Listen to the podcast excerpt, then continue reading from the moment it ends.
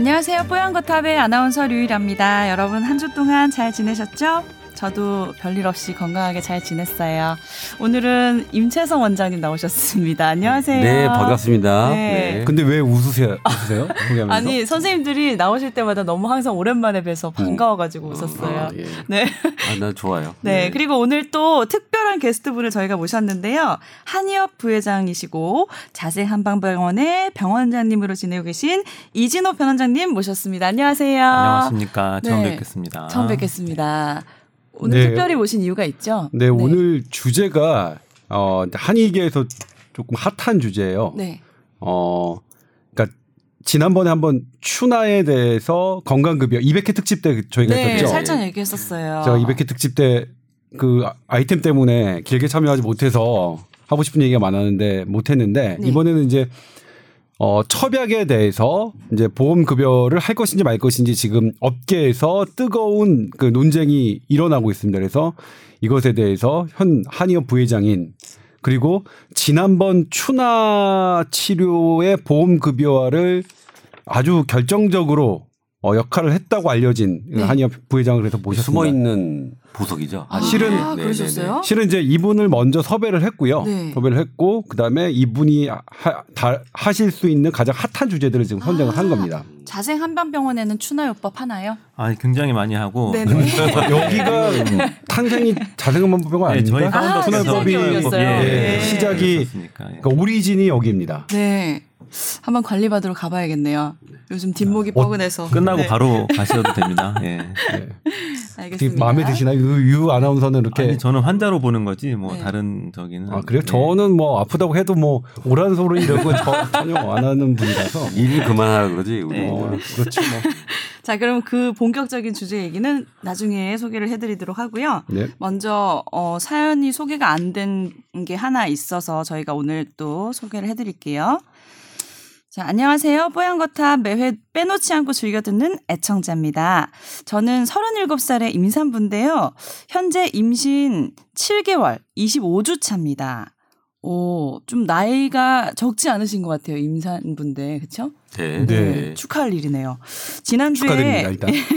산부인과에서 임당 검사를 했는데 임신성 당뇨 말씀하신 거겠죠? 검사 결과가 140 이하가 나와야 정상인데 저는 160이가 나왔습니다. 어, 높게 나오셨네요. 임신하기 전에는 당뇨 증상이 전혀 없었기 때문에 의아해서 보건소에서 다시 한번 임당 검사를 받았습니다. 역시 결과는 160의 수치가 나왔습니다. 두 번의 검사로 임당을 확인받고 나서는 이제 사실을 받아들이고 관리를 해야겠다 마음을 먹었는데요. 사실 임당이 위험하다는 얘기는 많이 들었지만 구체적으로 어떤 문제를 야기할 수 있는 건지 어떻게 관리해야 하는 건지 잘 모르겠습니다. 탄수화물을 적게 먹고 운동을 꾸준히 하기만 하면 되는 걸까요? 임당 관리에 좋은 음식이나 뭐 또 한약재가 있다면 좀 추천을 부탁드릴게요 하셨어요.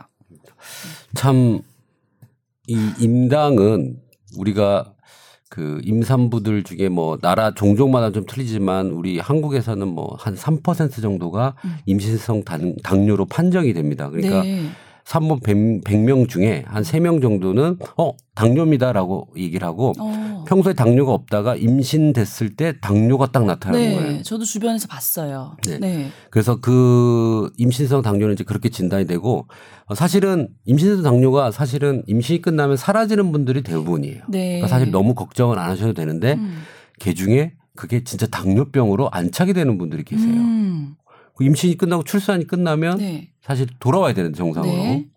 그 기전은 그 우리 임신했을 때 나오는 태반 호르몬이 네. 인슐린의 작용을 억제를 해요. 음. 그래서 인슐린이 잘 작동을 못 하기 때문에 당뇨 네. 로 나타나는 건데 이제 그 출산하고 나면 그 태반 호르몬 예, 임신 관련된 호르몬이 감, 없어지면서 이제 원래 정, 정상으로 돌아오는데 이제 그게 진짜 당뇨가 되느냐 안 되느냐가 제일 핵심이죠. 네, 네. 근데 사실은 어떻게 보면 임신성 당뇨나 일반 당뇨나 똑같이 관리가 중요해요. 왜냐하면 어 원래는 한 100 정도의 그 우리 인슐린이 분비가 됐어요. 네. 그러다가 태반 호르몬이 탁 나오면 그게 어 아까 작용이 떨어지기 때문에 150, 160이 분비돼야지만 그 당뇨를 조절하는 거거든요. 네. 그런데 어 당뇨의 어 췌장에서 나온 인슐린 분비가 제대로 안 되는 임 임산부들이 있어요. 네. 이제 그런 분들은 150 정도 나와줘야 되는데 100밖에 안 나오기 때문에 결론적으로 당뇨가 형태가 되는 거죠. 음. 그래서 사실은 어 이건 임신성이냐 당뇨냐 이런 걸 떠나서 네. 그분은 나중에 어 인슐린 분비에 문제가 생기거나 저항성에 문제가 생기기 때문에 관리를 빨리 들어가야 된다는 거죠. 그래서 어 사실은 걱정을 지금 하는 것보다는 빨리 운동이라든지 식이 조절을 해서 음. 당 조절을 해야 되는 게 첫 번째입니다. 그러니까 임신 중에 당뇨가 영향을 미치는 부분은 없나요? 그냥 나중에 출산을 하고 났을 때 이후에 혹시 걱정이 돼서 관리를 하시라는 말씀이신가요? 아니죠. 그게 수치가 많이 올라갈 때는 네. 뭐 여러 가지 당뇨 합병증이 나오겠죠. 임신 때도. 그렇지만 네. 아까 160 정도면 조절할 수 있는 거거든요. 아. 그러니까 어, 이 정도는 임신 관련돼서 조절을 좀 하시는 게 좋겠다. 음. 그래서 이제 조절할 수 있는 방법에 대해서 이제 여쭤보셨거든요. 그렇죠. 네. 임채선 원장한테는 한의학 제가 이제 임신성 당뇨에 대해서 살- 설명을 드릴게요. 네. 근데 걱정하시는 분은 그러니까 임신성 당뇨는 어 태아의 기형과 연관이 없다고 알려져 있습니다. 아. 그러니까 태아의 기형과 입증되지는 않았어요. 네. 그런데 임신성 당뇨를 두 종류로 나누는데 이제 공복 혈당과 당부화 검사의 이 수치에 따라서 A1, A2로 구분되는데 A2가 조금 심한 거예요. 근데 네. 그 임신성 당뇨 당뇨 중에서 사실은 그 전에는 진단을 안 받다가 임신한 다음에 안 것일 수도 있거든요. 그러니까 임신성 당뇨가 아니라 원래 나는 음. 당뇨병이었는데 네. 임신이라는 어떤 어 절차를 통해서 검사를 하다 보니 새롭게 음. 알게 된된 걸. 수도 있거든요. 근데 네. 이렇게 원래 알고 있던 임신성, 아까 그러니까 원래 기존에 당뇨병이 있던 사람이 임신을 하는 경우에는 태아 기형과 아주 뭐 높진 않지만 연관이 있으니까 이, 이 경우에는 사실 아, 태아 검사를 그래서 좀 면밀하게 받아볼 필요는 있는 거죠. 네. 그리고 그 임원장이 뭐 얘기했지만 임신성 당뇨는 일단 먼저 식이요법과 생활요법으로 치료, 그러니까 이 조절을 하는 게 우선이고 네. 그리고 그게 좀 잘 안 될 경우에는 인슐린이라는 호르몬을 네. 예, 합니다. 그러니까, 그러니까 일반적인 당뇨병과 달리 이제 중간에 이제 어, 경, 이, 먹는 약으로 조절하는 거는 그 약의 약이 태아에 미치는 영향성 때문에 조금 이제 좀 그러니까요. 대단히 신중하게 하고 있고요. 네.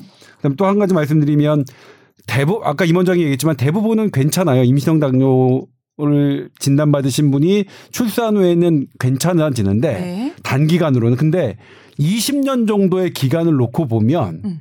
그 중에 절반 정도는 당뇨병이 된다는 게이 아, 보고가 나중에 있거든요. 다시 예. 당뇨병이 온다고요? 네. 오. 20년을 두, 그러니까 기, 기준으로 그러니까 오랫동안 그 두고 보면 음. 그러니까 내가 임신 기간 때 그 당뇨 음. 당뇨를 진단받았던 분 중은 네. 분들은 그러니까 당뇨병 당뇨병에 대해서 예 높은 거네요. 그렇죠. 오. 향후에 그래서 20년을 두고 봤을 때는 그러니까 당뇨병에 대해서 조금 아 나는 당뇨병에 대해서 약간 위험 인자가 있구나 이렇게 생각하시고 그 부분을 신경 써서 건강 관리를 하시는 게 좋을 것 같아요. 네.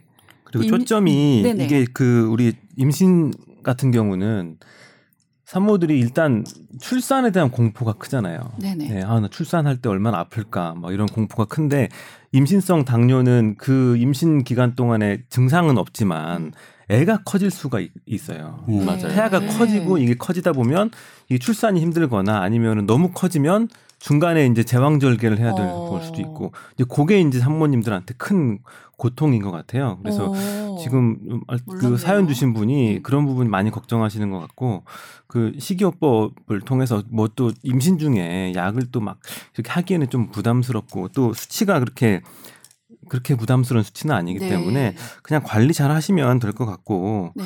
네. 뭐 그러시면 될것 같아요. 저는 어 애기 아기를 두 명을 낳았는데 네. 둘다 4kg로 나왔어요. 음. 근데 저는 당뇨가 전혀 없었는데 네. 밥을 너무 잘 먹었었나 봐요. 그래서 문제 없이 그냥 제왕절개로 깔끔하게 나와서 네, 아기가 커도 또 문제 없이 잘 출산할 수 있으니까 너무 걱정하지 마시고요. 네. 또 임신 중에 참 뭐 이런 약 쓰는 거라든지 이런 모든 게 다 참 불안하고 임산부 심리가 그렇거든요. 그러니까 걱정 네. 안 하셔도 될 것 같습니다. 근데 이제 네. 이분이 임채선 원장한테 사연 주신 거는 이제 그렇게 뭐 식이요법 중에서 좀 참고할 만한 음. 도움이 될 만한 뭐 식이요법이나 이런 거는 네. 없나 이렇게 뭐 임신부- 한약제도 예. 솔직히 물어보셨거든요. 사실은 이거 핵심적인 그 식이요법은 어 규칙적으로 네. 일정량의 칼로리를 섭취하고 그다음에 산모기 때문에 이 만약에 가장 큰 문제가 그거예요. 임신 산모들은 아, 나 임당이야. 어? 음식 줄여야지.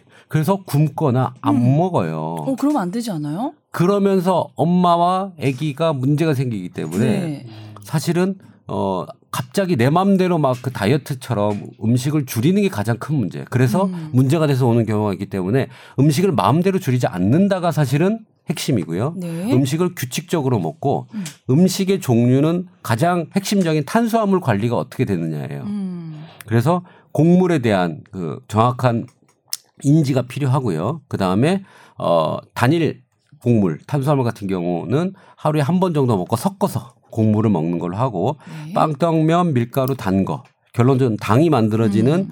쉽게 당으로 만난, 만들어지는 뭐 이런 그 우리 탄수화물 많잖아요 요즘에 면 종류부터 빵떡면이요. 빵떡면 밀가루 고구마 참 우리가 좋아하는 뭐단거 것들인데, 다 네. 땡기는 건데 다 한 글자네요. 네. 떡도 좋아하세요? 네. 좋아하죠. 아, 그래요? 꿀 찍어 먹으면 얼마나 맛있는데요. 최악이죠. 꿀. 네. 이런 거는. 근데 이제 네. 그런 것들의 조절이 가장 중요합니다. 그래서 임의로 줄이지 말고 유제품도 사실은 당을 올려요. 아 그래요. 그래서 유제품도 관리 대상에 넣어서 음. 탄수화물하고 고기나 이런 건 사- 사실 상관이 없어요. 네. 단백질은 차라리 고기는 상, 괜찮아요. 차라리 상관이 없는데 네. 이 탄수화물 하면 음. 혈당이 확 올라가거든요. 특히 케이크 이런 거 있잖아요. 네. 극강으로 올라요. 떡도요. 음. 거의 top one two three에 들어갑니다. 먹지 말아야겠네요. 떡한 밥 한 공기보다 떡 하나가 당을 더 많이 올려가지고 사실은 네. 그런 떡 같은 게 사실은 더 안 되죠. 그래서 우선은 음식 조절을 그렇게 해야, 해야 되고 한의학적으로는 뭐 유명한 게 뭐 우리 뽕나무 뭐잎 음. 상엽이라고 하는 거죠. 네. 어 그래서 음. 우리 그 그런 그게 종류 당뇨 조절에 좋은 건가요? 그렇죠. 우리 누에가루 뽕 관련된 거 있잖아요. 그런 네. 게 이제 당의 조절이 관련 좋아져서 음. 거기 성분이 아마 뭐그 아카부즈라고 하는 그런 성분인 것 같아요. 자, 이름이 기억이 안 나는데 네. 탄수화물의 그 분해를 지연시켜요. 아. 어, 지연시켜요. 음, 그래서, 그래서 흡수가 안 되게 흡수가 하는 거예요? 천천히 되게 네. 하는 거죠. 그러니까 가장 어, 혈당 문제의 가장 핵심은 피크로 당을 올리지 마라. 왜냐하면 음. 피크가 칠 때 인슐린이 분비를 팍 해서 음. 낮춰줘야 되는데 이 임당 환자라든지 저 임, 당뇨의 그 가능성이 있는 사람들 그 피크를 쳤을 때 인슐린이 확 분비가 돼서 내려주지 못하기 때문에 당뇨가 나오는 거거든요. 네. 이그조스천 치아리 옛날에 얘기한 적 있죠. 그래서 발음은 여전히 안 돼요. 별로 안 좋네요. 하신 거예요? 이거 뭐라고? 저스천? 뭐 이그노맥상도 아니고 자, 그래서 뭐 이게 소진했다라는 그 이그조스천이라는 걸한 거죠. 그러니까 이 피크를 쳤을 때 내어줄 인슐린이 없다는 거죠. 그렇기 때문에 그렇게 서서히 분해되는 어, 지연되는 이런 형태의 어, 묵 같은 것도 참 좋아요. 묵이요? 예, 오. 묵 종류도 참 괜찮아요. 음. 우리 도토리 묵부터 청포묵 이런 거뭐 있잖아요. 네, 뭐 그런 종류가 많은데 아, 류 아나운서 사- 이게 이게 먹는 얘기를 하니까 상당히 올드함이 올드함이 그대로 드러나네요. 예. 아, 그래요? 아, 괜찮아, 저 좋아요 올드함이. 네. 하여튼 그래서 그런 것들 서서히 지연되면서 탄수화물이 적은 거를 섭취를 한다라고 생각하시고 물론 운동도 들어가야 될 것 같아요. 음. 음. 제가 지금 방금 제 발음도 안 좋았는데 이그조스천 할때 지가 마찰음이더라고요. 마찰음인데 네. 마찰음을 하지 않았어요. 어, 다시 네, 해보실래요, 이거 그러면? 조 조해 조스천 해야 되는데. 많이 발음이 세시네요. 네. 제가 혀가 짧아서요. 스트레스도 안 돼요. 네. 근데 이거 지금 임 원장이 지금 얘기하신 게 네. 지난주에 우리 김광준 교수 그 모시고서 한 얘기가 음. 이제 그 설탕 음료가 왜 고혈압과 나쁘냐. 당뇨병을 유발하고 암위험도를 네. 높이느냐 같은 원리였죠. 네. 너무나 흡수 속도가 빠르게 하고 빠르다 보면 우리 몸에 이 호르몬들이 너무 빨리 소진되고 그런 것들이 위험성을 높인다. 그러니까 이 임신성 당뇨병도 똑같은 원리인 거죠. 그러니까 저는 이제 뭐 뽕이나 이런 것들은 잘 모르지만 네. 무기나 잘 모르지만 이런 것들이 섞여 있으면 혼합된 음식물들은 그리고 밥을 먹을 때 같이 먹으면 훨씬 더 지연, 그러니까 흡수 속도가 느리고 혈당이 올라가는 속도가 느려지거든요. 그래서 네. 어쨌든 그렇게 하시는 거는 제가 보기에도 좋은 작용이 예. 되겠네요. 네. 네. 그래서 어 우선은 임당 걱정하지 마라. 근데 왜냐하면 걱정하지 마라는 말을 먼저 붙이냐면 산모 중에 뭐 때문에 고민하는 사람도 혈당이 올라가요. 그러니까 어? 고민해도 혈당이 올라가요? 계속 스트레스 받는 사람 있잖아요. 어. 사실은 그 한약적으로는 이게 애가 타면 네. 혈당이 올라 올라가는 그런 기전이 있어요. 아. 아, 그러니까 스트레스 호르몬이 올라가면 네. 인슐린의 작용을 또 떨어뜨려요. 네. 그러니까 우선은 마음을 편안하게 하고 조절 음. 가능하다고 생각을 하고 열심히 그냥 편하게 해야 되는데 임당이라고 걱정을 하면 혈당 더 올라간다. 네. 관리하면 된다라고 생각하고 좀 편하게 하셔야 되는 게 그러니까요. 네. 이제 7개월 차 접어들으셨으니까 한 2, 3개월만 또 조절 식이 조절 하시면 되니까 얼마 안 남았어요. 마음 편안하게 드시고 어, 음, 입에 당긴 음식들은 조금 조절하시면 금세 회복하지 않을까 싶습니다. 자, 그러면은 답변이 된 것 같고요. 자, 아까 잠깐 말씀을 드렸던 본격 주제에 대한 얘기 오늘 이진우 병원장님도 함께 나오셨으니까 좀 네. 심층적으로 얘기를 한번 해볼까 싶은데요. 네. 자, 본 궤도에 진입한 첩약보험 대상 질환과 쑥가 모델이 논의 중이라는 기사를 제가 봤습니다. 네. 네. 어렵죠, 일단. 음. 많이 어려워서 제가 한 두세 번을 읽었어요. 그렇죠. 네. 일단 첩약이 어려워요. 그리고 일단 네. 뭐 첩약에 대해서 설명을 들었으면 좋겠고. 급여와 네. 첩약 그 급여를 급여와 좀- 네. 급여라는 건 뭐냐면 우리는 이제 전 국민 의료보험 당연 지정제를 시행하고 있는 나라죠. 전 세계에서 유일합니다. 대한민국. 그래서 내가 우리가 이제 누구나 그 직장에서 보험을 내든 지역 가입자로 보험을 내든 혹은 보험을 내지 않더라도 차상위 계층 어떤 일- 이 소득이나 이런 것들이 어려우면 이제 보험 적용을 받을, 받을 수 있는데 네. 이 보험 적용을 받느냐 마느냐. 그러니까 보험 적용을 받으면 뭐 예를 들면 50% 보험 적용을 받는다 그러면 100원짜리를 전 나는 50원만 내고 보험 그 건강보험에서 50 50원이 되니까 그렇죠. 개인 본인 부담률이 낮아지잖아요. 근데 네. 그런 것들이 이제 어 한의학은 사실 그런 부분들이 그 적었어요. 그런데 이번에 이제 처음으로 추나가 추나 치료가 보험 적용을 받게 됐고 음. 이번에 그것과 한 번의 연장선상에서 첩약을 보험 적용할 것이냐 마느냐가 이제 그 사실 한의계 쪽에서는 근데 이게 한의계 쪽도 한약사와 또 약사. 약사 이런 직군들은 좀 다른 의견이 있어서 네. 그러니까 전반적으로 한의계 쪽이라고 얘기하기는 좀 어렵겠지만 네. 그것을 추진하려고 하고 있고 네. 그리고 그것을 어떤 이유로 반대하려는 것도 있어서 그런 부분에 대한 얘기를 오늘 음. 나눌까 합니다. 아마 네. 이것 지금 올라가면 네. 이것과 관련된 어 직군들 한의사, 한약사, 의사, 약사 들의 네. 조회수만 하더라도 음. 우리 평균 조회수를 좀 넘어 넘어갈 것 같은 예상이 들어요. 그래요? 아주 좋아하는 주제예요. 이게. 왜 핫한 이슈인지 잠깐 부연 설명을 할게요. 네. 네. 원래 이 의료보험공단에서 가지고 있는 돈은 네. 국민들이 낸 돈이죠. 네. 그 돈을 정부가 관리하고 있으면서 여기에 써라 여기에 얼마만큼을 우리가 주겠다 가격이 음. 얼마인가를 정하는 거예요. 네. 네. 그럼 지금까지는 어 1900 작년 7월 2017년 기준으로 의료 그러니까 병원 갔을 때 보험 급여를 96%를 줬고요. 네. 그러니까 국민들이 사용한 게 한의원과 한방 관련된 쪽에서 4%를 줬어요. 예. 그 말은 뭐냐면 96대 4 정도로 그 보험공단의 돈을 한 방에 4% 의료 쪽에 96%를 썼는 그렇게 한 10년을 흘렀다고 봐야 음, 돼요. 음. 그런데 어, 어? 왜 한방 쪽에는 의료 급여가 별로 없지? 네. 가면 다 그러니까 환자들이 주머니에서 돈이 나가야 되는 거고 네. 병원에 가면 그래서 의료 보험 우리가 보존을 좀 받았는데 네. 이 비율이 4%였는데 이제 이게 정부가 이걸 점진적으로 한방 쪽으로 올리려고 하고 음. 있습니다. 왜냐하면 어 한의원 쪽은 그만큼 혜택이 없었고요. 그래서 네. 어 환자들이 한의원 가게 되면 돈을 다 내야 되는 상황인데 그래도 아직 한의원 이용자는 많단 말이죠. 네. 그래서 여기에다가 이제 분배를 하겠다는 음. 의지의 표명이기도 합니다. 추나 그 다음에 첩약도 마찬가지입니다. 음. 그런 기준이기 때문에 왜 의사들은 반대하느냐? 아까 96%를 자기가 그러니까 100이라는 파이에서 96을 쓰고 있다가 갑자기 뺏기는 거죠. 네. 그러니까 의사들은 싫어하는 거고요. 네.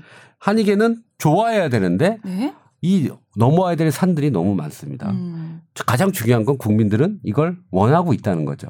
왜냐하면 아까 첩약이라는 것을 말씀을 안 드렸지만 첩약은 한의원에 가면 먹는 한약을 얘기하는 거예요. 짓는 약이죠. 네, 탕약, 물약 같은 것도 됐고 요즘엔 제형이 바뀌어서 여러 가지가 나오지만 그런 것들을 보험 급여를 혜택을 받을 수 있는 거죠. 그럼 국민들은 당연히 좋은 거잖아요. 당연히 좋은 네. 거죠. 자기들은 돈을 냈잖아요. 우리 네. 국민들은 뭐 이걸 혜택 받기 위해서 많은 돈을 냈잖아요. 네. 그러니까 이걸 혜택을 받고 싶은 거죠. 그래서 어 이거에 대한 분배에 대한 이슈가 있다. 그리고 각 직능 단체별로 네. 자기 어 이권이 있어요. 음. 어. 그래서 이거에 대한 얘기를 또 이제 우리 각자 분- 회사의 어, 입장이 다 다른, 다른. 거죠. 예. 네. 그래서 그 내홍과 외홍을 오늘 얘기를 해야 되기 때문에 팟캐스트 장난 아니네요. 네. 자, 이런 얘기를 할 수 있다니 정말. 근데 마음껏 하셔도 아, 그러니까 됩니다. 임채선 네. 원장님 말씀하시는 중에 제 가슴이 철렁한 게 뭐냐면 네. 지금 우리 정부가 건강보 한방 건강보험을 좀 늘리겠다라고 하는 게 이제 의, 의료계에서 이제 쉽게 의- 우리가 양의학 하는데 네. 이 의- 한의가 아닌 쪽에 한 96% 가져가고 네. 한의가 한 4% 가져가는 걸 한의 쪽 포션을 넓, 넓혀주겠다. 네. 뭐 6%로 넓혀주고 나머지를 94%로 만들겠다. 이런 의지가 아니에요. 네. 이렇게 얘기하면 이 건강보험의 이 stake, stakeholder들이 굉장히 자극을 받는 얘기거든요. 아. 그런 개념이 아니고 일단 국민의 입장에서 한방병원이나 한의원을 가면 네. 일단 그 급여가 왜 뭐 웃으시 왜 이렇게 웃으시죠? 아니요, 뭐 음. 이런 거 좋아요. 이렇게 급여가 서로, 를 공격하고 아니 공격하는 게 서로- 아니라 예, 예. 이제 오해를 좋아요. 풀기 위해서 이게 정부의 정책은 한방 전체 보험에서 한방의 포션을 넓히겠다는 게 아니라 한방 의료기관에 가면 국민이 내야 되는 비급여 비율이 높기 때문에 음. 비급여 비율을 낮추겠다는 거예요. 그러니까 그 한방 자체에서의 급여 비중을 높여가지고 네. 국민이 선택할 수 있게끔 하겠다는 것이지 어, 스테이크 홀더들한테서 이 한방을 더 주겠다라는 개념으로 접근하는 건 아니라는 점을 조금 이제 오해를 어, 예, 풀기. 뭐, 예. 아, 무슨 얘기 충분히 그렇죠, 알지만 어 아니, 그렇게 받아들일 수 있는 건. 사람- 네. 많- 많은 사람들이 이렇게 받아들이게 될 겁니다. 그리고 사실은 저는 어, 잠깐 잠깐 그 얘기하기 전에 네네네. 일단 처방이 뭔지 아, 그 그거 제가 처방이 설명드릴게요. 뭔지 이걸 네. 먼저 짚고 좀 그래서 그 얘기는 이제 하고 첩약이 뭐냐면 네. 이 기원을 생각해 봐야 돼요. 옛날 얘기를 해야 돼요. 네. 자, 상상해 보시면 과거에는 이게 우리 옛날에 허준 드라마나 뭐 이런 데 가보면 환자가 이제 의원한테 가서 막 맥을 짚잖아요. 맥을 짚고 이 사람의 이 사람의 증상이나 체질에 따라서 약을 지으면 그때는 약을 어떻게 줬어요? 약재를 이렇게 풀 말린 거를 약재를 이렇게 섞어 가지고 종이에 싸줬잖아요. 네. 그 종이가 첩지예요, 첩지. 오. 예. 그 종이에 싸서 이렇게 탁탁탁 해서 끈으로 매주고 이렇게 해가지고 굴비처럼 딱 매서 가져가 주면 환자가 집에서 물 이제 다려 먹잖아요. 그게 검- 이제 검은색의 이걸로 그래서 해가지고 검은 물이 나오는 거. 네. 그때부터 이제 그걸 첩약이라고 불렀던 거예요. 아, 어원을 말씀해 주시는 예, 거군요. 첩지에 들어간 예. 이 첩약. 그래서 그래서 여태까지 첩약이라고 하는 건데 그게 기본 정신은 뭐냐면 환자별 맞춤 처방인 거예요. 네. 첩약의 기본 정신은 어 환자한테 뭐 대량으로 만들어진 기성약을 주는 것이 아니라 내가 환자 증상에 맞게 customize 해가지고 주는 약을 첩약이라고 하는 거예요. 그러니까 네. 환자마다 다 다른 약이죠. 그러니까 뭐 대규모 임상이라든지 이런 게 나올 수는 없는 부분이었는데 그동안 우리나라 우리 동양권에서 특히 우리나라에서 어, 국민들이 그런 어, 첩약을 통해서 건강 관리를 하고 질병을 어, 치료하는 걸 해왔는데 이게 첩약이 비싸고 또 건강보험도 안 되고 음. 하고 그 매년 매 3년마다 그 정부에서 네. 한방 의료 이용 실태 조사를 하는 게 있어요. 네. 그때 이제 국민들한테 설문 조사하기로 어 급여 한방 치료 중에 급여 확대가 좀 됐으면 좋겠다라고 음. 하는 1순위가 첩약이거든. 매번 네. 첩약이에요. 네. 그러니까 국가 입장에서는 국민들이 원하고 그 치료에 도움이 되는 이 첩약을 맞아요. 조금이나마 좀 보험화 시켜 보겠다라는 네. 게 이제 이 논의의 시작인 거죠. 그렇죠. 예. 지금 MRI가 급여화가 됐죠. 네. MRI도 지금 국민들이 가장 원했던 거예요. 왜냐하면 비싸니까 네. 비싸고 많이 행해지는 것들을 국민들은 원합니다. 네. 그래서 첩약도 사실은 그 범주에 들어간다고 보면 돼요. 저도 그렇게 생각이 드네요. 네. 한의원 가면 침 맞는 건 사실 얼마 안 드는데 약을 음. 지으려면 비싸거든요. 네. 네. 그런데 이제 이게 일반적인 제가 일반적인이라고 얘기하는 것은 뭐냐면 그러니까 이 바른 의료 연구소인가 의료계에서 얘기하는 어떤 이것이 이제 규칙에 어긋난다라고 얘기하는 것에 다른 표현입니다. 이제 명시된 규칙이 어떤 걸 급여하고 어떤 걸 급여하면 안 된다라는 명문화된 원칙을 저는 아직까지 발견하지 못했기 때문에 일반적이라는 말을 쓰는데 일반적으로 이제 우리가 어떤 보험을 급여한다라고 하는 것은 MRI 같은 경우에도 MRI가 모든 항목에 대해서 다 급여가 되는 건 아니죠. MRI가 어떤 환자에게 예를 들면 뇌종양이 의심되는 증상을 보이는 환자에게 머리 MRI를 촬영을 하면 이것이 촬영하지 않는 것보다 사회적 비용이 덜 들고 환자가 더 잘 낫는다. 이런 것들이 입증된 결과를 가졌을 때만 MRI도 보험 급여가 되고 예를 들면 허리가 아프다, 무릎이 아프다 이런 일반적인 증세로는 무릎 MRI, 허리 MRI가 보험 급여가 안 되거든요. 아. 그러니까 우리가 지금 급여와 그러니까 어, 그러니까 편하게 그냥 서양의 양의 그렇게 뭐 이게 의료계선 되게 이제 싫어하는 민감하게 건 싫어하는 싫어하는 건데 얘기예요. 오늘 이제 방송을 해서 양의선 되게 어 입증된 보험 급여가 되는 것조차도 이렇게 일단 안전성과 유효성의 일정 수준 이상의 근거 그리고 이것이 실제로 보험 급여를 적용할 만큼의 개인 그러니까 보험 급여를 적용한다는 것은 뭐냐면 합리적인 소비를 할 수 있을 만한 거의 근거거든요. 그러니까 네. 난 돈이 많은 사람은 사실 합리적인 소비를 안 해도 되죠. 돈이 많은 부자들은 뭐 그냥 명품백 사도 되고 어, 이렇게 지금 이준호 원장처럼 비싼 양복 사도 되지만 예, 체크무늬 네? 같은. 저처럼 그냥 이렇게 평범한 사람들은 네. 그러니까 정말 이 가격 대비 성능이 있는가 이게 어 이게 많은 사람들의 표준화된 삶에서 벗어나지 벗어나는 거냐 아니냐를 이제 따- 따져야 되는데 네. 그 기준을 이제 좀 묻는 거죠. 그 기준을 과연 그렇다면 보험 급여와 국민이 원한다면 급여를 해야 되는데 그러면 그 작업과 함께 사실 이 첩약의 안전성과 유효성, 그러니까 안전성 한약은 이제 아까 이진호 원장이 얘기했듯이 개별적 맞춤형이기 때문에 대규모 임상이 어렵다는 건 분명히 인정을 해요. 네. 인정을 하는데 그렇다면 그래도 지금 현, 현 시점에서 지금 이제 이렇게 많이 사실 많은 인력들이 있고 예전보다 훨씬 나아진 환경에서 이전보다 더 나은 어, 좀, 그러니까 좀 더 앞선 유효성과 안전성 그런 평가, 그 다음에 경제성 연구 이런 것들을 조금씩 해나가면서 이렇게 해야 되는 게 아니냐 이런 질문들이 계속 있, 있긴 해요. 근데 자생병원에서 아마 예전에 임상 관련된 시험을 했었죠. 어, 아, 그러니까 브랜드를 그냥 야- 얘기 하나요? 이렇게? 괜찮아요. 네, 네, 브랜드 얘기하면 좋죠. 예. 네. 예. 그래서 어 무작위적으로 병원 약만 쓴 군하고 네. 한약을 썼던 군이 어 아까 이게 맞춤 처방이기 때문에 똑같이 똑같은 걸 규정할 수는 없어요. 근데 한약을 썼던 사람의 간 수치 같은 걸 비교를 했을 때 네. 약약을 썼던 것보다 나쁘지 음. 않다라는 결론도 냈었, 냈었어요. 그죠? 네. 그한 3년 정도 됐나 기억해요. 지금 네. 정부에서 어 예산을 들여 가지고 그 표준 임상 진료 지침이라는 이 사업을 했습니다. 한의 네. 표준 임상 진료 지침이죠. 그래서 어 30여 가지의 어그 병을 정해 가지고 그 병에 대해서 한방에서 어떤 치료들이 유효성이 있는지를 아주 객관적으로 검증하는 작업들을 하고 있어요. 오, 그래서 네. 질환별로 효과가 있는 치료법들을 어 이제 논문이라든지 아니면 임상 연구를 통해서 어, 근거 수준을 이제 책정해 나가는 거죠. 그래서 네. 그 30개 질환의 그 CPG CPG 네. 그 CPG가 표준 임상 진료 네. 지침이거든요. 그 CPG에 들어 있는 치료들은 점차적으로 이제 건강보험을 급여를 확대해 나가겠다라는 거예요. 그러니까 근거를 조, 조 기자님 말씀하신 것처럼 근거를 먼저 확보하고 확보된 근거에 의거해서 급여를 확대해 나가겠다는 거죠. 네. 어, 지금 첩약 급여화 논의도 마찬가지 선에서 이루어지고 있습니다. 그래서 모든 첩약을 다 건강보험 해, 해주면 건강보험 망해요. 그래서 이런 근거 수준이 확보된 질환들 네.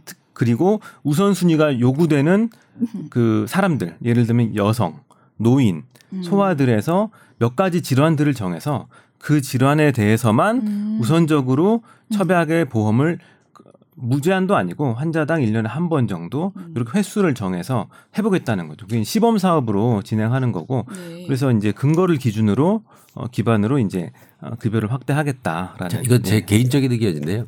그 아까 얘기한 대로 근거를 마련해라. 그래야 급여화가 된다 그랬잖아요. 저도 이 CPG 관련돼서 또 심의위원으로 활동을 좀 했었죠. 어.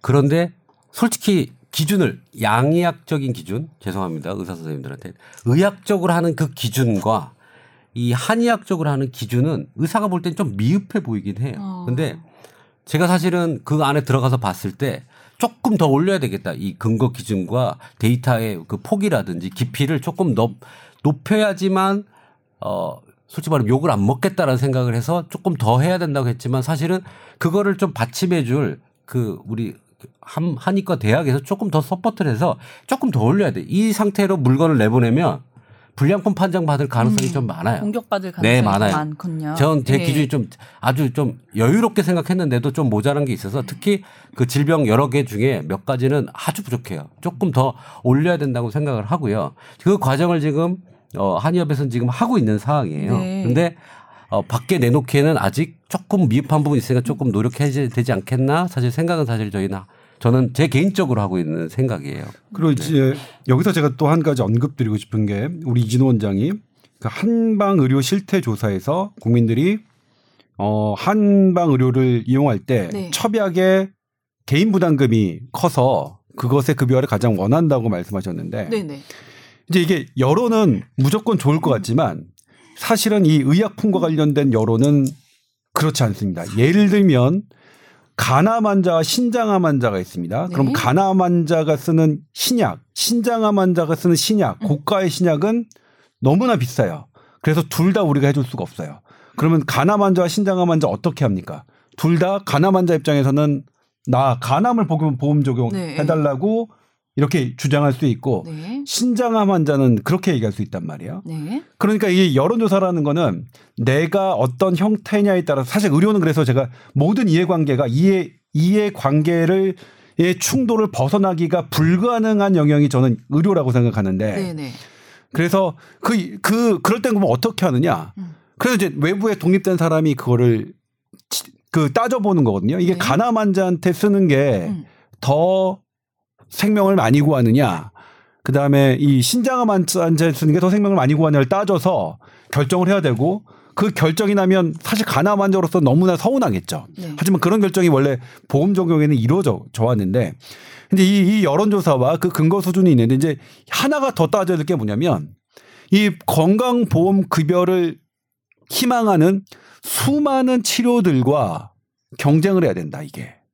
근데 과연 이게 아까도 말씀드렸지만 이게 과연 기준이 똑같을 수가 없는데 그 경쟁할 수 있겠느냐? 그러면 아까 임원장 이제 임원장이 얘기했던 이거는 비율로밖에 생각할 수밖에 없다. 음. 그러니까 이게 기존 4%에서 6%로 올리는 비율로 하지 않으면 사실은 이거는 불가능한 개념이기 때문에 아까 이진호 원장이 그렇게 이제 임원장처럼 얘기하면 이 보험 관련된 스테이크홀더들이 상당히 민감하기 때문에 근데 그 스테이크 그 stakeholder들이 누군가요? 그러면 일단은 의사, 의사, 약사, 네. 약사. 약사. 치과 의사 다 포함되어 음. 있죠. 다 네. 포- 그다음에 뭐 정부는 모든 공급자들이죠. 예. 공급자들. 그래서 그런 부분들이 제 제가 생각하기에는 어떤 그러니까 저는 이제 물론 포션으로 정해놓고 가는 게 국가 정책으로 나쁘다고 생각하지 않아요. 그것도 하나의 충분히 어. 관여할 수 있다고 생각해요. 그러니까 전략으로 예를 들면 제가 이제 여러 번 얘기를 했지만 음. 어 한의학을 왜 이제 정부에서 그 어떤 뭐 연구비를 지원하고 하려고 하냐면 네. 이건 의료계에서는 제가 계속 얘기하는 겁니다.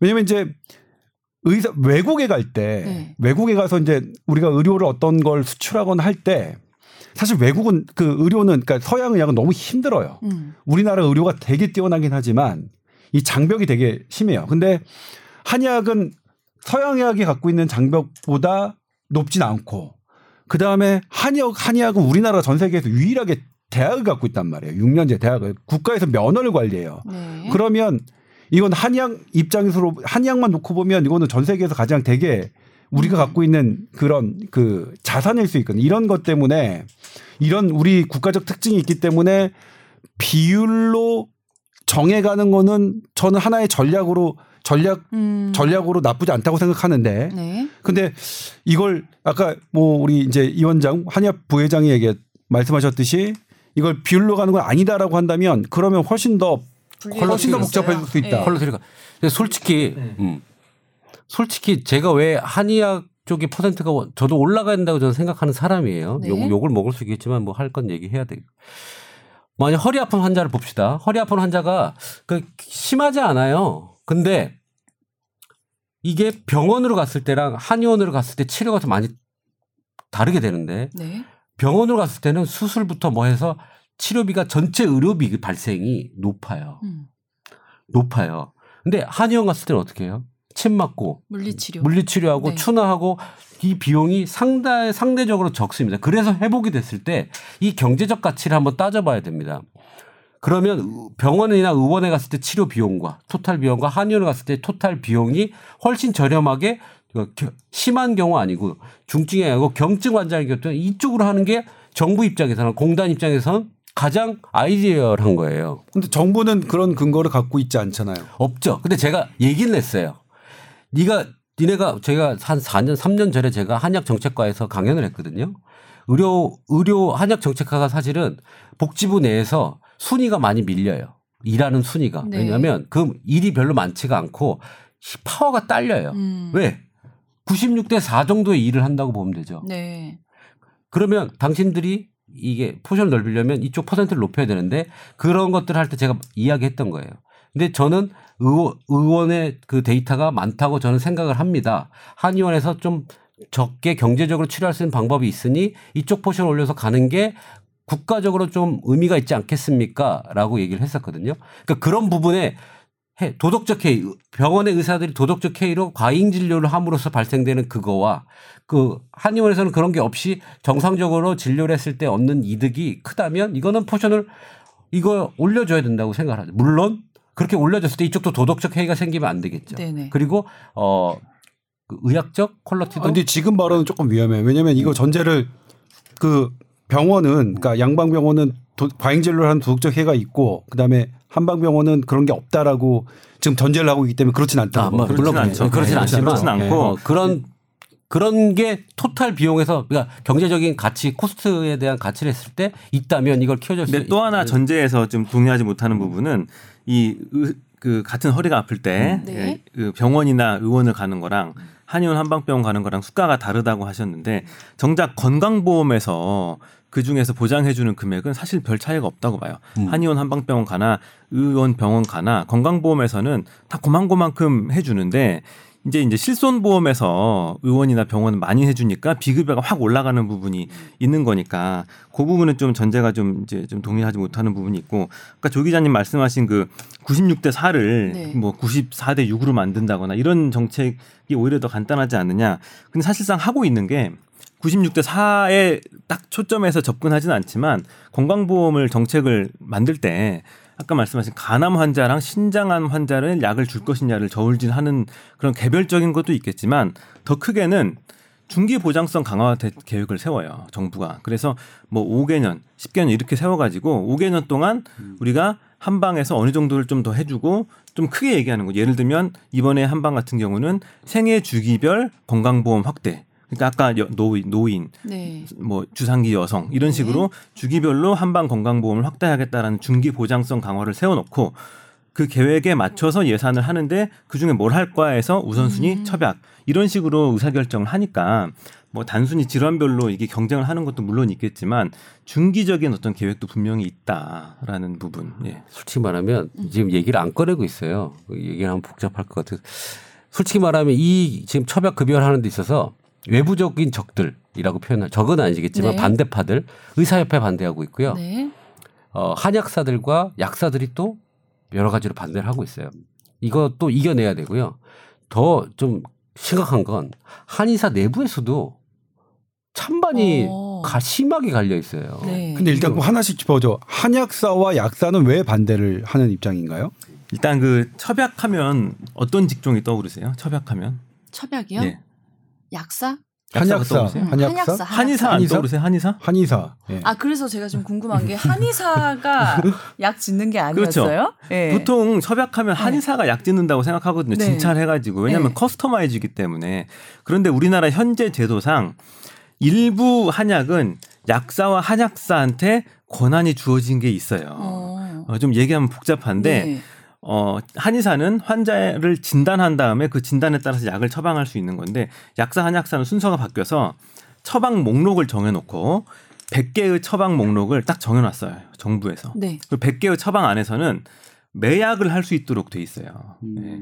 그렇기 때문에 어느 정도는 약사도 한약사도 한약에 대해서 어떤 권한이 있다고 지금 제도가 되어 있기 때문에 아. 그래서 협의체를 만든 거예요. 한의사, 한약사, 약사가 포함되는 협의체를 만들어서 처박을 건강보험을 하는데 어디까지 할 것이냐라는 부분에서 지금 논의가 되고 있는데 처박의 기본 정신이 진단을 통한 커스터마이즈이기 때문에 이 처방을 먼저 정해놓고 들어오는 약사, 한약사와 이게 경쟁 관계가 잘 이제 성립이 안 되는 거죠. 음. 그렇기 때문에 좀 전략적으로 좀 반대하는 면도 있지 않나 싶어요. 약사, 한약사 쪽에서는. 근데 솔직히 그렇죠. 예. 제가 공격 같아가지고 말 안 하는데 커스터마이저 커스터마이저 해가지고 환자의 맞춤 처방인데 그렇게 안 하는 병원도 많은데 그런 걸 어떻게 예를 들면 그 있잖아요. 뭐? 뭐 폐 한다는 땡땡탕. 음.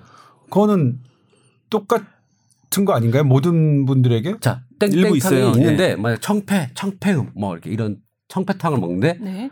똑같아 처방은 딱그뭐 우리 동의보감 있어 근데 어, 이 사람 좀 소화가 안 되구나. 그 다음에 이 사람은 뭐가 혈액이 안 좋으니까 뭔가를 또 첨, 첨가를 하거나 뺄 수 있는 거죠. 이제 그 처방 내에서 변방이 생기는 거예요. 네. 기본 방이지 기본 방. 기본 방에 예. 그게 이제 커스터마이저가 된다는 표현이죠. 사실 이제 그렇게 해서 약을 지으면 아까 얘기한 이론이 맞는데 이런 거죠. 내가 100명의 환자를 봐요. 그러니까 100명의 약을 지어야 돼. 근데 막 사람이 와. 근데 막 그걸 못 해. 그냥 기본만 줘. 그러니까 변방을 하지 않고 사실 이제 그렇게 줄 수도 있는 상황이 있다는 거죠. 네. 어. 또 그런 것들은 어떻게 관리를 또 할 거냐라는 것도 사실은 뭐 또 뒤져보겠지만 우선은 어, 그 부분에 대해서도 사실은 해야 되고 그다음에 원해탕전 부분도 해결해야 되고요. 그죠? 아 예. 네. 한 시간 갖고 될까요? 될까요? 어. 근데 이 정작 제일 지금 관심을 가지시는 부분은 아마 말씀하신 게 한의사 협회 한의사들은 왜 일부 반대하느냐. 네. 얼마나 반대를 하는지 지금 한의사 협회는 이걸 진행하기 위해서 막, 막 계도를 하고 홍보를 하고 여러 가지 상황에서 얘기를 해주고 있는데 일부 한의사들이 연판장을 돌려요. 연판장을 돌려서 어 그거에 한- 처방의 급여 반대하는 걸 서명을 하라고 해가지고 어 회장 탄핵까지도 지금 막 얘기를 하면서 연판장을 지부 지역별로 막 모아서 사인을 받고 음. 그게 모아지면 지금 반대에 대한 그걸로 뭐 극명히 좀 나눠져 있어요. 이 내부 내부 문제도 지금 사실은. 그 약사 한약 사회가 반대하는 거랑 네. 한의사 내부에서 이걸 반대하는 거랑은 좀 온도가 다른 게 뭐냐면 어. 약사 한약 사회는 분명히 음. 이 한약 시장에서 한의사의 독주를 좀 견제하기 위한 게 분명히 있어요. 음. 첩약 건강보험 되면 음. 한의사가 더 첩, 한약에 대한 이게 음. 주도권을 그렇죠. 행사할 거기 때문에 네. 반대하는 면도 있어 보이는데 네. 한의사 내부에서 반대하는 이유는 네. 사실상 반대가 아니고 우려예요, 우려. 왜냐하면 그동안 건강보험에 들어가는 것들을 그동안 다른 것들 쭉 봐오니 보험에 들어가서 별로 국가 관리하에 들어가서 별로 재미 보지 못하는 경 이런 속된 용어를 해서 재미 보지 못하는 경우가 많더라. 음. 그러면 우리가 첩약이 건강보험에 들어간다고 했을 때 나는 지금 첩약을 환자한테 뭐 한제에 10일분에 뭐 20만 원 받고 있는데 네. 국가에서만 5만 원 이렇게 아. 쳐- 책정해 버리면 네. 나는 망하는 거 아니냐. 예. 예.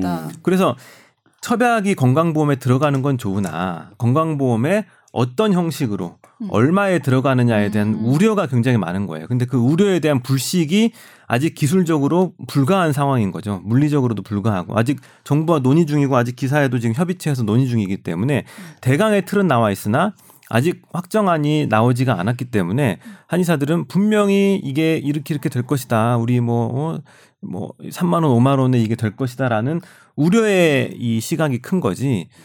그 한방 보장성이 강화되는 부분에 대해서 이 반대하는 흐름은 아닌 것 같아요. 예. 각 한의원마다 약을 지을 때 가격대가 좀 천차만별인가요? 네, 네. 모든 비급여 행위는 네. 뭐 한의원뿐만이 아니라 비급여는 다 천차만별이에요. 음. 자기가 받고 싶은 만큼 받는 건데 그게 어느 정도 리즈너블한 이 가격으로 책정이 되느냐가 관건이죠. 근데 이게 좀 어려운 게 들여다보면 들여다볼수록 좀 제가 보기엔 좀 어렵다는 느낌을 받는 게 급여 서양에서 이제 급여 보험가는 어떻게 적용되면 원가 그다음에 인건 이런 거를 딱 통해서 나와요. 그리고 원가가 좀 비싸다. 왜냐면 원가는 카피 약이냐 오리지널 약이냐 아니면 뭐 이거에 따라서 달라지거든요. 그리고 그것은 비교적 기업들이 공개하지 않더라도 어느 정도 외국과의 비교를 통해서 간접적으로 알, 수 수가 있어요? 있는데 예. 한약의 재료는 사실 그게 불가능한 거 아닌가요? 그러게요. 그렇죠. 그래서 네. 그래서 준비했습니다. 그래서 그래서 이한 사례가 명을 올려야 될것 있어요. 같은데. 사례가 있어요. 네네. 이 치과 임플란트 경우가 그렇게 했어요. 아. 임플란트도 원 재료 값을 보험으로 하게 되면 이게 시장가하고 아, 맞지가 않아요. 네. 그래서 어느 정도 기술료라든지 이런 걸 해서 포괄 수가를 만들었어요. 음. 그래서 한약, 첩약 같은 경우도 어떻게 할지를 지금 말씀하신 우려 때문에 건강보험공단에서 작년부터 음. 이 연구 용역을 실시했어요. 그래서 첩약을 보험을 넣고 싶은데 어떻게 넣었으면 좋겠어? 라는 연구 용역을 해서 거기에 이제 수가 모델을 만들었죠. 예를 들면 한의사가 진찰해서 진찰하는 처방료라든지 조제료, 약제 관리료, 복약 지도를 해가지고 임플란트처럼 하나의 어떤 포괄적인 수가를 마련하는 네. 그런 모델을 지금 세워놓고 지금 진행을 하고 있습니다. 음. 근데 이제 우리 기존에 있었던 포괄수가제의 단점은 예를 들면 이제 이게 사실 제가 지금 뭐 기사화할까 말까 지금 막 취재 중인데 좀 쉽지 않아서 저긴데 네. 포괄수가제는 정해진 가격이 있잖아요. 그러니까 예를 들면 지금 요양병원도 1인 포괄수가제 개념이고 거기에서 이제 뭐가 추가되는 거는 sepsis 그러니까 폐혈증이나 뭐 폐렴이나 이런 이런 거 정도만 예외 두고 나머지는 다 하자 다 이제 정해진 금액을 받는 거예요. 내가 조금 더 추가하더라도 그러면 병원 오너 입장에서는 당연히 환자에게 들어가는 비용을 줄이려고 하죠. 받는 금액은 5만 원으로 딱 책정돼 있으니까. 음. 이게 이게 지금 나타나고 있는 현상이거든요. 그렇다면 이제 뭐 이게 포괄수가제로 간다면 아, 당연히? 재료비를 인삼도 천차만별이라면서요. 네. 재료에 따라서 한의사 선생님들 얘기를 들어보면 인삼이든 뭐든 이 재료가 어떤 재료에 따라서 가격이 천차만별인데 그거 어떻게 대안을 갖고 계신지 모르겠네. 지 우리가 그런 거잖아요. 검사 어떤 우리 뭐 바이러스 검사 기술을 어떤 사람이 개발했어요. 처음에 딱 개발하면 신으로 기술이에요. 받고 싶은 줄 알고 받아요. 막 한 번 검사할 때 10만 원씩 받아. 네. 근데 그게 너무 많은 사람들이 사용하기 시작했어. 그래서 급여가 되면 이게 3만 원, 뭐 10만 원 받던 음. 거는 3만 원에서 나라에서 보험 급여로 넣어버려요. 가- 강제로 편입시키기도 해요. 네. 음. 그래서 들어가는 순간 3만 원을 받아야 되기 때문에 이때는 대형화하지 않는 데는 다 망하게 돼요. 음. 그러니까 똑같은 그 재료를 시약을 재료를 만들어내는 데가 어, 결론적으로 대량 생산해서 원가를 낮추는 데면 가능하고요. 개별적으로 조금씩 사서 하는 데는 못 하게 되는 거죠. 아까 포괄수가제로 되면. 그래서 사실은 이렇게 포괄수가제 형태로 딱 되는 순간 한의계도 재편이 되기 시작한다. 저는 10년 내에 생각이 들고 아까 얘기한 대로 소매로 한약 사서 하는 사람은 그 단가는 못 맞춰요. 저는 그렇게 될 거라고 지금 생각이 좀 들고요. 그래서 그런 치약 관련된 회사도 큰 데만 남아요. 왜냐하면 대량 구매를 해가지고 원가를 낮출 수 있는 데만. 그런 문제가 생길 겁니다. 조 기자가 지적은 정확한 건데 현재는 그 그거에 대한 대응 방안이 없어요. 나중에는 그 단가를 못 맞추고 물가 상승률 대비 나라에서 포괄수까지를 쭉쭉쭉 올려주면 문제가 없겠지만 그거에 대한 제약도 마음대로 올려주지는 않을 거거든요. 네. 그거에 대한 우려를 사실 이 한의사협회 내부도 음, 하고 있는. 있겠네요. 하죠. 네. 하고 있는 거죠. 그런 예를 제가 뭐 뽑아달라면 여러 개가 뽑아드릴 수 있어요. 근데 한의사협회는 사실은 그런 거를 자기 한의사 회원들을 설득을 해야 되는데 그런 장기적인 문제, 그 다음에 현재 어, 처방료를 받아야 되는 그런 것도 확정을 해야 되고 사실 넘어야 될 산이 넘어야 될 산이고 예, 극복해야 될 과제고 네. 맞고 조 기자님 말씀하신 거는 의도적인 원가 절감 노력을 어떻게 해결할 것이냐. 음. 그다음에 임 원장님 말씀 경우는 이 대량화를 통한 원가 절감 노력을 음. 어, 방향성이 그렇게 갈 것이다라는 말씀이신데 사실 이게 한약재가 이 원재료가 기본적인 어떤 우리 생각하는 농산물처럼 네. 이렇게 러 머터리얼 쪽으로 생각하면 네. 좀 그런 쪽으로 더 우려가 될 수도 있는데 이미 정부는 수년 전부터 한약재 한방 의료기관에 들어가는 한약재만큼은 이 정부가 기준을 정해서 이 허가를 받도록 하고 있습니다. 그래서 같은 당귀라는 약재도 시장에서 파는 약재랑 음. 한방 의료기관에 들어가는 약재는 기본적인 옷부터가 달라요. 왜냐하면 들어가려면 한방 의료기관에 들어가려면 그 GMP를 받은 제약회사에서 그 단기를 다 실험을 하고 어, 거기에 맞는 데이터를 구축해서 식약처에 보고를 한 다음에 들어가게 돼 있어요. 네. 그렇기 때문에 어느 정도의 원가 구조가 표준적으로 형성될 수밖에 없는 시장에 있다. 네. 물론 100%는 아닙니다만은 어느 정도 이 그 정부 시, 시책에 의한 원가 구조가 형성이 되어 있기 때문에 어, 그 선 안에서 보험 정책이 짜져 있, 짜질 것이다. 음. 뭐이 정도로 좀 서- 사실 말씀을 자 음. 일본도 가서 봤고 중국도 가서 보고 한의 시장에 지금 여러 가지를 지금 보고 있는데 우리나라 한약재 관리가 더 엄격해요. 네. 일본도 엄격하고 농약 같은 거는 솔직히 말하면 그런 농약 수치를 하면 사실은 할 수 있는 한약재가 많지 않을 정도로 타이트하게 만들어놨어요. 음.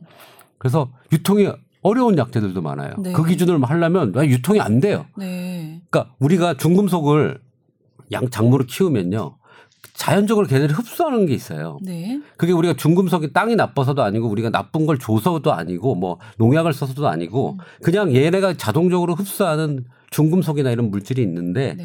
이 기준을 너무 타이트하게 해서 사실은 한국에서 약재를 관리하고 뭘 하기가 좀 많이 어려워요. 음. 어려워서 그만큼 잘 제가 볼 때는 옛날에 중금속 문제가 한약재에 있었다면 중국에는 왜, 왜냐하면 그 기준이 안 맞춰 있거든요. 음. 근데 우리나라는 맞춰져 있어요. 그래서 수입할 때 정확하게 검사만 된다 그러면 사실 이제 중금속 문제는 어 저는 일단락 됐다고 보거든요. 의사들이 뭐 한약재 중금속 있다. 그건 나라에서 관리하는 거기 때문에 이미 어느 정도의 선은 넘어섰다. 괜찮다고 보여지는데 네. 이제 그런 것들의 관리랑 이런 것들을 포함해서 이제 이제 이준호 원장이 얘기하는 거는 되고 있기 때문에 그 원가 계산을 통해서 하겠다라는 이야기로 좀 들립니다. 그래서 자리는 잡을 수 있지만 제가 볼 때는 나중에 여러 가지 문제도 감안해야 될 것 같다 생각합니다.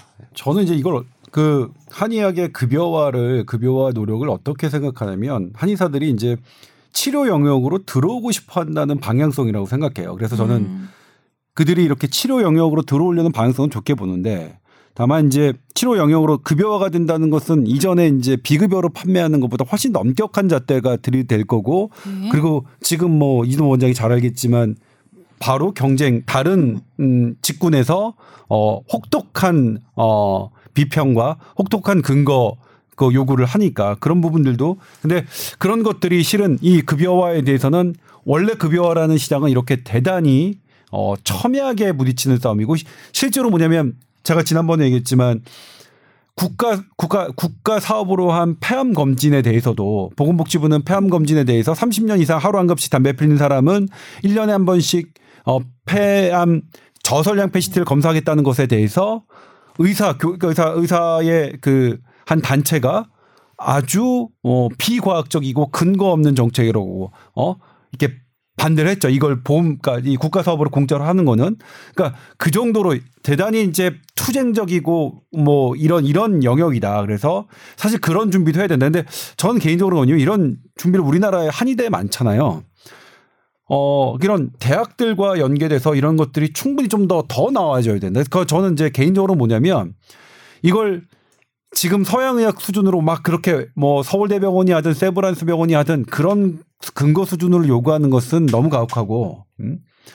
근데 그렇지만 그래도 지금 현재 경희대 있고 뭐, 뭐 네. 원광대 한의대 있고 이렇게 많은 그게 한의대들이 있어요. 있는데 이런 한의대들이 지금 정도에는 지금보다는 훨씬 더 그들 그러니까 대학이라는 건 원래 그렇게 하도록 우리가 세워준 거고 그렇게 하기 위해서 이제 그들에게 교육받은 사람을 국가가 면허를 주는 건데 그거는 좀 사실 그런 부분은 늘 좀 제가 아쉽게 생각하는. 아쉬워요. 예. 그래서 저희 내부적으로도 이 대학의 역할에 대해서 다시 재정립하고 다시 환골탈퇴하려는 노력을 좀 하고 있어요. 정확한 지적해 주셨어요. 솔직히 한의협이 대학에 영향력을 끼칠 수 있어요?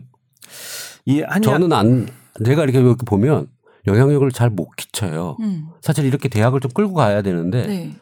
어려 어렵다고 저는 아니 옆에서 근데 그건 의협도 보기도 마찬가지. 의협도 음. 의과대학을 끌고 가기는 쉽지는 않죠. 어떤 음. 협회. 그러니까 미국은 미국 의사협회 같은 경우에는 아, 엄-. 엄청난 파워이기 때문에 그렇게 되지만 우리는 뭐 쉽진 않아요. 쉽진 않은데 근데 그렇 그렇다 보니 사실은 뭐냐면 꼭 가- 그러니까 어떤 대학에서 뭐 경희대 한방병원이 무슨 뭐 지방에 있는 몇 개 한방병원과 혹은 거기에 다른 이제 다른 병원과 합- 해서 이렇게 해봤더니 이런 효과가 있더라 이런 이렇게 돼 있더라 하는 것들이 어느 정도 계속 활성화되고 이런 것들을 보면 아 이 정도면 그래도 훨씬 나아졌네 해서 음. 어 이렇게 좀 받아들여주고 할, 할 부분이 있는데 아직까지는 그런 부분이 잘 안 보이는 거죠. 그러니까 이걸 사실은 뭐냐면 의사들 중에서도 제 친구들 중에서도 그래요.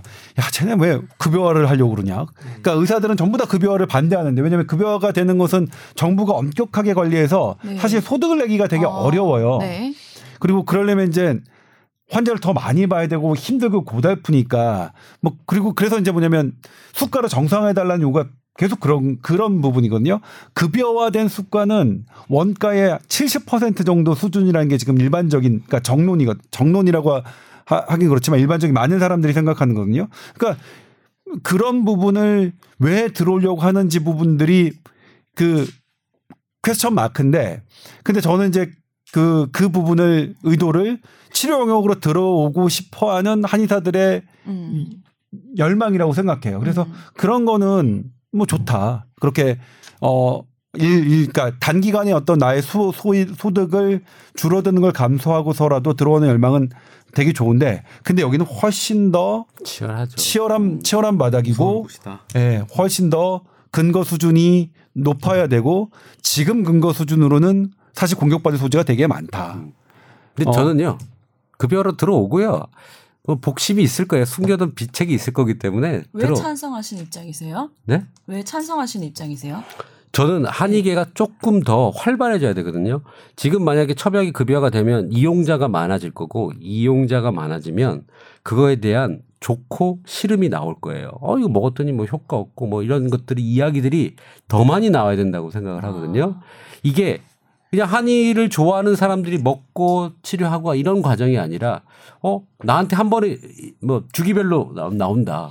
그럼 나도 한약을 한번 먹어보게 되, 되잖아요. 음. 그래서 그게 좋음을 음. 그러니까 그 좋음을 알릴 능력을 사실 갖춰야 되는 거죠. 임신 때 한 번 한약을 먹을 기회가 나타나요. 어? 산후조리를 할, 하, 우리 산후조리 안 해가지고 막 신인 사람 많잖아요. 음. 네. 그런 것들이 정말 먹고 났더니 많이 좋아지더라는 거를 인식을 시켜줘야 되는데 그때 못하면 음. 어 그래서 한번그더 시장의 활성화도 위해서 네. 신랄한 비판을 받는 거죠. 네. 좋더라. 아니면 효과 없더라. 이런 판단이 사실은 나와봤으면 좋겠다는 생각이에요. 한때 저는 네. 그 한의계가 어려울 때 하, 우리 한의학 치료가 국민들한테 경쟁력이 없나 뭐 이런 생각도 했었어요. 그런데 이 자동차 보험 환자들이 이제 보험회사에서 도- 치료비를 받잖아요. 그런 사람들이 점점 한방 쪽으로 넘어와요. 어, 폭발적으로 늘어났어요. 일부러 자기 도- 이제 발품 팔아서 와서 치료를 받거든요. 그러니까 자기 돈을 안 내는 범위 내에서는 부- 비용적 부담이 크지 않는 범위 내에서는 아, 한방 치료에 대한 국민적 수요가 있구나라는 걸 확인했어요. 그런데 우리가 워낙 보험에서 멀어져 있고 환자가 자기 돈 내고 받아야 되기 때문에 그동안 네. 좀 어려웠던 부분이라서 말씀하신 건강보험에 들어가면 더 어려운 점도 있긴 하겠지만 그것보다는 더 지금 급한 건 국민한테 다가가야 된다. 음. 다가감으로써 생기는 어떤 어려움들은 우리의 가뭄을 해결할 수 있는 어떤 하나의 마중물이다라고 음. 생각하고 오히려 그 마중물을 투자를 해서 더 절변이 넓어졌을 때 음. 거기서 연구비도 나오고 더 연구도 활성화되고 근거 수준도 거기서부터 더 활성화될 음. 거다라고 생각하는 게 예, 저의 생각입니다. 한의학계의 큰 발전, 큰 그림을 위해서 네네. 이제 찬성을 그러네요. 지금. 이진호 예. 원장의 생각은 저는 동의, 그러니까 찬성을 해요. 근데 한의계 내부에서도 이 생각은 상당한 저항이 있을 거라고 예상이 들고요. 예. 뭐 그렇습니다. 그러니까 저도 그렇게 생각, 그러니까 힘들더라도 그런 근거들을 마련하기 위한 걸로 뛰어들어야죠. 뛰어들어야 네. 되는 방향으로. 전 그렇다면 반대하는 지금 의료계 내에서도 오히려 손잡는 사람은 있을 것 같아요. 그러니까 이렇게 뛰어들겠다. 우리가 당신네들처럼 당신네들과 손 잡고 당신네들만큼 그렇게 처음부터 그런 근거 수는 아니 아니지만 그런 것 차곡차곡 쌓아 나겠다고 한다면 괜찮겠죠. 근데 그러기에는 이제 뭐냐면 또 어떤 부분이 있냐면 기존에 있었던 것을 예를 들면 이제 이 우리 이게 의료계에서 가장 그 반대의 목소리가 무려 우려가 많이 하는 게 이제 한방 난임 사업이거든요. 난임 사업의 결과가 저도 이제 그 로데이터를 봤는데 로데이터 어떻게 봤냐면 사실은 그쪽 경기도에서 우리 취재 기자에게 어떤 그 기자에게 그러니까 제보 이거 뭔가 이거 보도해 달라. 그래서 우리가 뭐 하겠다. 이거 이게 이렇게 효과가 났다. 그래서 로데이터를 제가 봤는데 네. 제가 그냥 그 자리에서 던졌어요. 이거를 아니 그래도 SBS 어. 수준이 이 정도의 근거를 가지고 이 정도도 판별 못할 정도로 하는 건 아니- 아닌 이건 아니다라고 해서 이런 거를 해줄 거냐. 근데 그 당시 그거를 그 제보를 받았던 분이 저보다 회사 선배예요. 네. 근데도 제가 던졌다면 이건 아- 안 된다고. 음. 어 그러니까 그런 부분이죠. 그런 부분은 그러니까 이거는 뭐냐면 너무 근거가 부족했어요. 네. 네. 너무 근거가 부족했어요. 그러니까 일단은 통계자 이거를 이 사람들은 통계도 모르는구나. 이 곱하기 그러니까 엑셀을 엑셀을 돌려야 되는 이 곱하기 이 통계도 모르는 사람이 그러니까 사실 이진호 원장 장, 그 이진호 원장이 예전에 한의 그간 간에 대해서 이렇게 쓴 논문이 있거든요. 이거는 사실 뭐냐면 대한 의사협회를 이겼어요. 의사협회가 이거에 대해서 어떤 어 반론을 제기했는데 법정으로 이겼어요. 그러니까 네. 그러니까 이 정도의 실력, 그 정도의 실력을 갖고 이 갖고 와 갖춰야죠.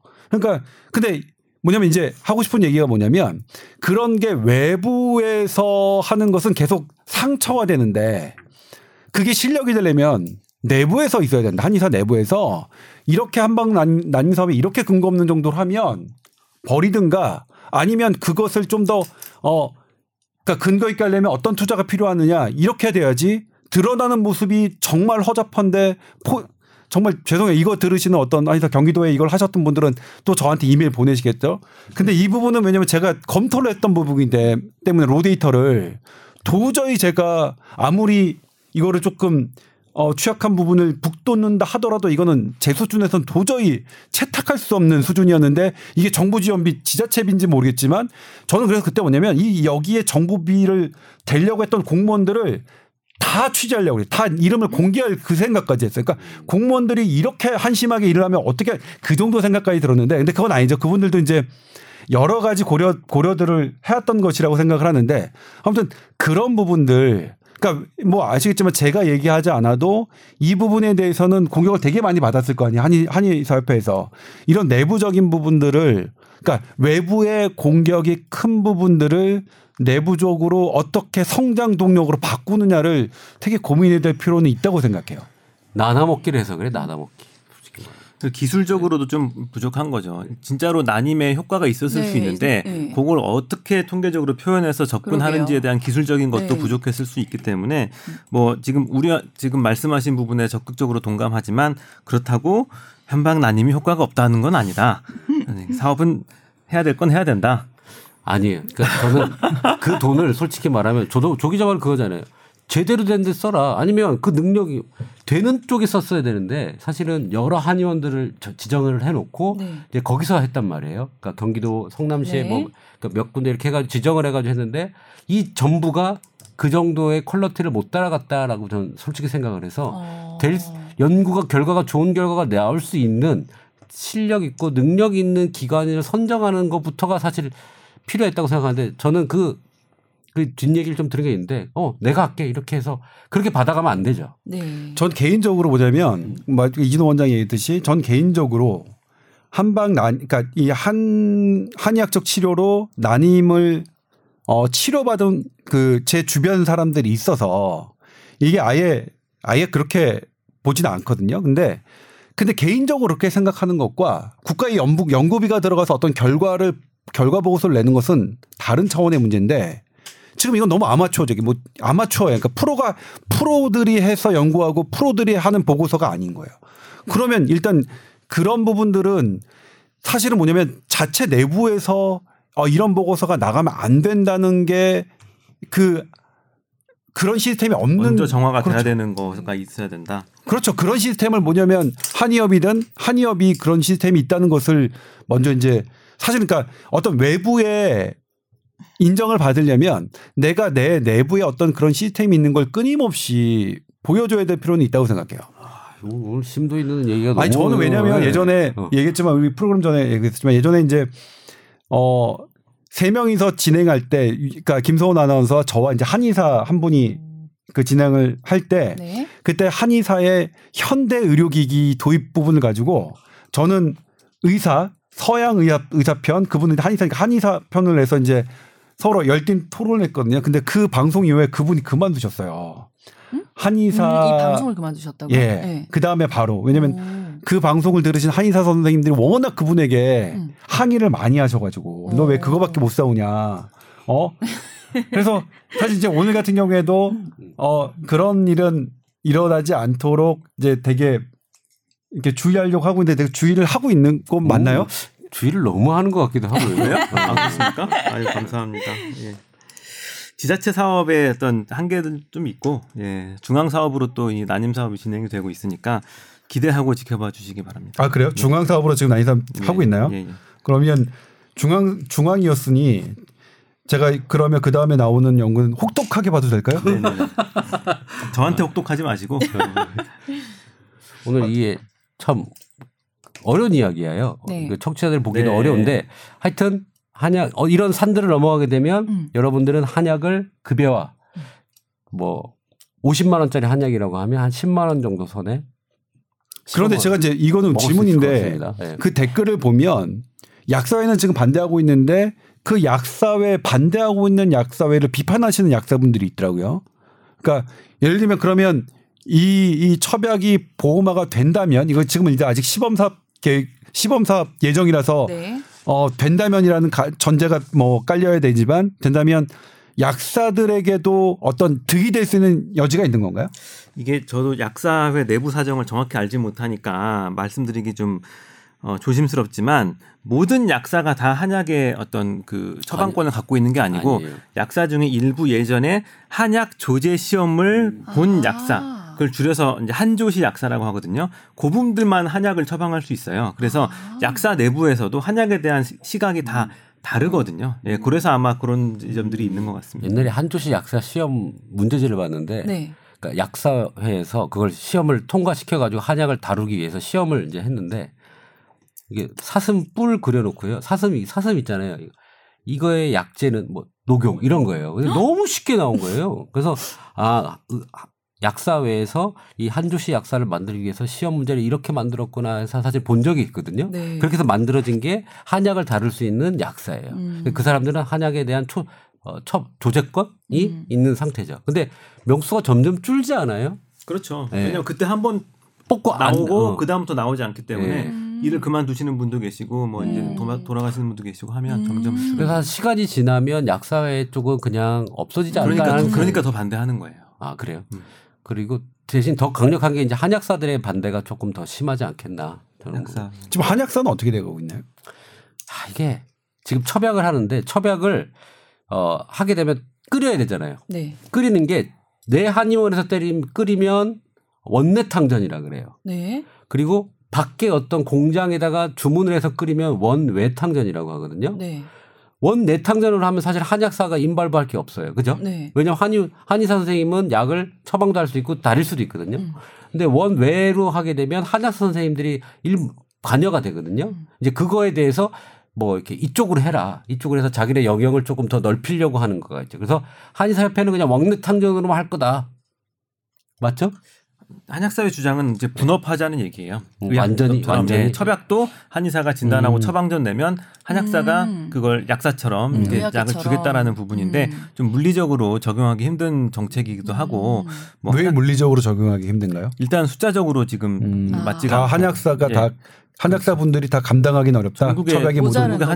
한약 한약 대학이 세 개 있어요. 한약 아. 예. 그래서 어렵기도 하고 그리고 이게 또 진단에서부터 조제 영역까지 또 이제 구분이 애매하기 때문에 좀뭐 모르겠어요. 한약사회 입장은 제가 진심으로 이해하고 있지 못하기 때문에 말씀드리기 좀 어렵습니다.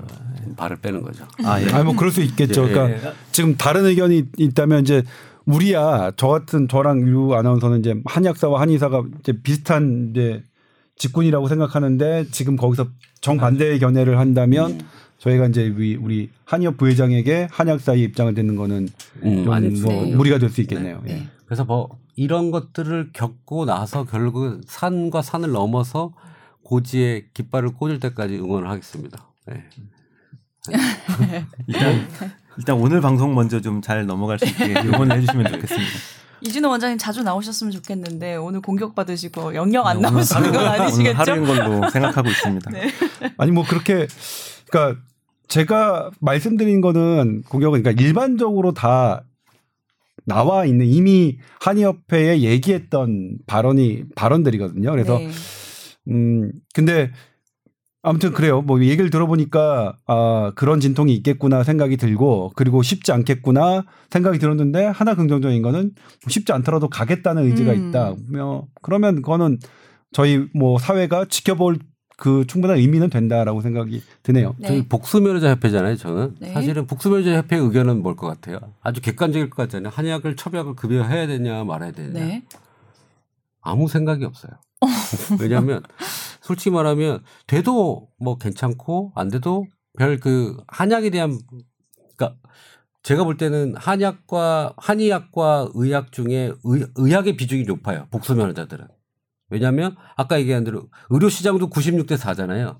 복수면허자들도 어 의료의 어떤 포션이 약간 의, 의료 쪽에 많이 포, 포함되기 때문에 요 퍼센트는 작아서 뭐 그렇게 큰 비중을 자기 진료보는 영역에 갖지를 않아서 네. 그렇게 이슈가 안 돼요 저희는. 음 뭐 그런가 그런가 이렇게 지금 보고 있는 상태입니다. 근데 한의사 협 입장에서는 되게 민감한 부분이죠. 음. 왜냐하면 생명줄이 될 수도 있기 때문에 그래서 요거는 제가 볼 때는 좋은 보관이 있을 거예요 한의사 협회. 저는 두 회장단 제가 두 두 명의 회장단들에 대한 기대가 큽니다. 네. 네. 마무리 멘트를 한번 해주시죠. 네. 아 오늘 이렇게 나와 보니까요. 되게 좋네요 팟캐스트가.